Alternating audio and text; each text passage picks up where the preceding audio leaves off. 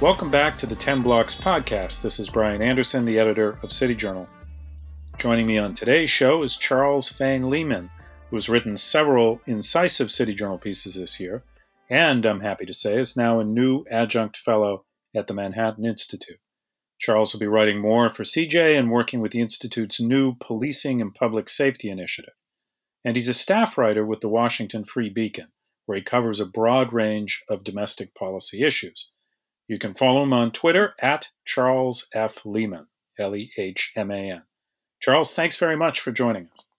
Thanks for having me on, Brian. Your latest piece for City Journal focuses on a growing crisis that you've been writing about for a while now, and that's this fact that across America, police officers seem to be quitting their departments in record numbers. Uh, that article, which we, we called Police Departments on the Brink, explains what's happening with these forces in a number of big cities and even small towns across the country. Uh, could you go into some of the details of what you found when you looked into this? Yeah, um, ab- absolutely.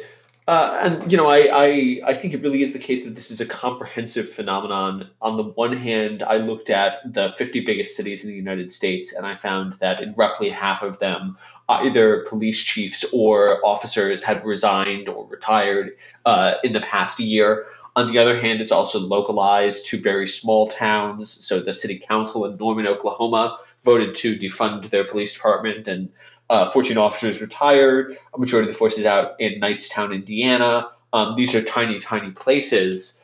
Uh, so really, it is from the biggest cities in the United States to uh, the smallest little towns. Cops are finding themselves uh, under enormous, unprecedented pressure, and the really necessary consequence of that change in dynamic is that the average cop is more likely to quit their job, and therefore more cops are leaving their jobs. They're uh, retiring, they're taking sick leave, they're resigning altogether, uh, they're departing for other more hospitable uh, environments. So it's really, uh, in your view, the kind of current climate uh, in 2020 uh, that is demoralizing police forces?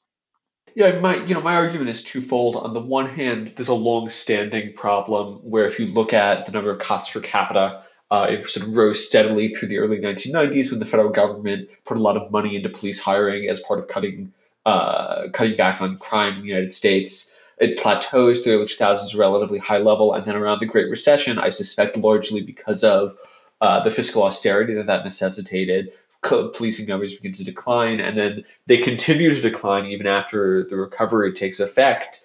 Uh, and that's partially again a function of local politics, but also I think a function of a series of uh, anti-police moments. First in 2015 with the Ferguson associated protests, and now again this past summer.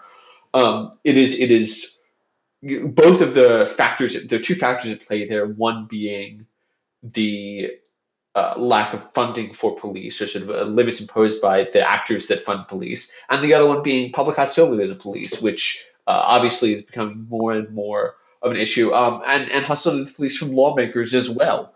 Uh, you know, I think so. I think both culturally and financially, uh, police are under more pressure than they have been in decades, and that takes a real toll. The consider, you know, the, the the worry here is is of course that the shrinking of police departments is going to have uh, negative implications for public safety, especially in poor communities. You know, you've got cities like Minneapolis, um, which I'm sure you're aware has seen a, a, pretty significant spike in violent crime since the George uh, Floyd incident this summer and the subsequent riots and defund efforts by the city council. Um, you know, why that turmoil was going on, the city's police chief has reported, I think his department is down about 150 officers from the beginning of the year, you know, in part due to uh, retirements, medical leave. Uh, and we're, we're starting to see this in New York too, as Ralph Mangual and uh, Nicole Gelinas have been reporting for City Journal. What you know, what do we know, know from a criminological perspective about the size of a city's police force or towns, police force, and crime rates? I mean, what what we know just sort of very practically is that there's a strong relationship between the number of police officers and the crime level. Uh, so, for example, we can we know that the introduction of uh, federal funding for police at a couple of different points uh, then the ensuing increase in police populations consistently drives down the crime rate. Um, and we can say that the obverse is almost certainly true that if you cut funding for the police and if you reduce the number of police officers out on the street, then there will be almost certainly an increase in the crime rate. That's for a couple of reasons. Uh, one is that uh, there will be fewer resources to go around. So I've, I've looked at um, Minneapolis, and there's very clearly been a withdrawal by the police. If you look at the number of um, stop, question, and frisk incidents that, uh, or stop, question, and frisk reports uh, that the department publishes, there was a substantial drop off in the middle of the protests. And the, there's sort of a very simple numerical reason for that, just that if there are fewer cops and there are more demands on the cops, then the ability of the cops to be in a number of pla- in, the number of places the cops can be in diminishes. Um, so that's you know that's half the equation. The other half of the equation is as the number of police officers decline, there can be a, a vicious cycle where uh, because there are more cops being asked to do the same amount or more work, uh, they're more likely to be stressed out. They're more likely to be tired. There might be a negative selection effect where the kind of cop who wants to stay is not necessarily the kind of cop you want to stay. Um, and the, the cumulative effect is that the cop, uh, the marginal cop, will be more likely to be the cop who engages in uh, police misconduct, engages in unjustifiable use of force, um, and that will increase public hostility to the police further, which will further the vicious cycle. So you really do create a kind of downward spiral in officer quality potentially here. Um, would that also imply a lower caliber of recruit perhaps coming into the force?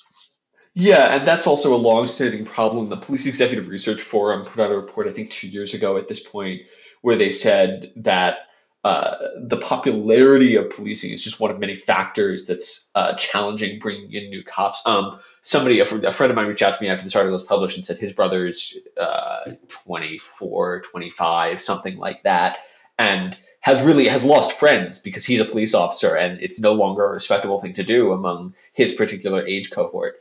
Um, so that's you know that that's going to reduce people's desire to become a cop. Lots of other factors are too. Uh, until the pandemic, we had a very tight labor market uh, people were less likely to become cops because comparatively they can get better jobs elsewhere. That's a, stand, a long-standing issue. Uh, the question of educational level, uh, as as American education becomes more polarized, uh, people who, who are highly educated are less likely to become cops, but policing is going to demand more education over time becomes more technical, technologically intensive uh, phenomenon. So there, there, there are lots of factors which I think are driving a long-term decline in police recruitment. If you ask police executives, they all basically say, yeah, we've got big problems recruiting people. Um, and and it's very clearly the case that you know while the cultural stuff is one part of a bigger issue, it's like a very vital part. It's clearly the most visible part, which means from a signaling perspective to potential recruits, it's clearly the thing that's at the front of their mind is if I become a cop and something goes wrong, are people going to stand up for me, or am I going to be tarred and feathered by the media?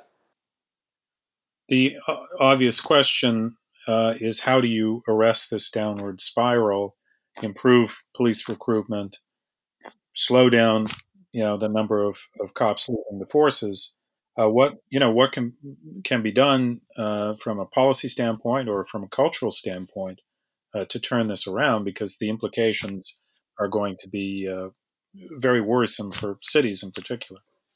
Yeah, I mean, I think my you know my view has been consistently that if you want any of a number of better outcomes, whether you want uh, less crime or you want whatever substantive reforms of the police you might propose, if you want to get there, then the first thing you have to do is be willing to spend more on policing. Um, and the reason for that is, you know, a, a we we simply know that competitive civil service positions require good funding. Um, the canonical example is Singapore, where top level executives in the government are paid millions of dollars because they want to be competitive with the best CEOs in the country and the world. Um, but the the principle extends down to the sort of lower echelons of the civil service. Um, if you want to bring in the guys who have experience and competency, if you want to make it uh, worthwhile for people who are in it for the right reasons, then you need to say you need to make policing an attractive role. Um, and then that also, as I said, is related to uh, to the extent that there are reforms that people are interested in obtaining. If you if you want to extract reforms from a local police union, um, that almost always means reducing uh, job protections for officers. And if you want to do that, then you have to have some trade off. You can't just, you know, part of the problem with the quote unquote defund the police movement is that it's essentially punitive in its policy theory. It's saying, we don't like what cops are doing, so we're going to punish them by taking away money. And it's like, no, you have to change the incentive structure. And one way to do that is to uh, conceivably, I'm not, I don't necessarily agree with this, but if, if that was what we wanted to do, um, you could you could reduce protect job protection for cops, but you have to make a trade. You have to be willing to pay them more. You have to be willing to compensate them better. And and you know I think there are lots of policy levers that are available uh, to do that. Um, to his credit, uh, Joe Biden has been actually pretty good on this topic. Um, he's the you know the the cops office we talked about earlier that caused the spike in um, uh, police hiring in the 90s is part of uh, the violent crime, the anti-violent crime bill in 1994, uh, which gets, in my opinion, sort of wrongly attacked. Um, and he's he said he wants to spend more money on cops. Um, the Trump administration was, I, I, think, less good on this, and there was some push to reduce and defund the cops office, um, and that was an issue. Uh, but look, bro- broadly speaking, you know, I would like to believe that spend more federal money on cops and federalize more of the cost of policing is a first obvious step to keeping the sort of fundamentally important um, uh, fundamentally important social role uh, attractive and competitive for the sort of people that we want to hire to it. Like, you know, if, if there are things the government should spend money on, it's like keeping us safe. And this is the way that you keep us safe. And so that's sort of the first step to uh, ensuring that that's true going forward. Well, we, we've certainly seen that in New York, where the safety revolution of the 90s and 2000s helped rejuvenate the city, brought back commerce. Um, you know, you you had pre-pandemic uh, an economy that was as robust as any in recent uh, New York history. So a lot of that was dependent on public safety, and that's why it's really so troublesome to see a crime rate spiking. You know, not just in New York, but but in other big cities as well. Um, what are you know some of the themes uh, or or concerns that you're going to be looking at uh, at the institute? Um, you know, over the months ahead. Absolutely. Um, so I'm, you know, I'm I'm still floating a number of different projects, and there's a lot that I'm very excited to do. I'm, I'm really excited to be working with the institute and be working with City Journal.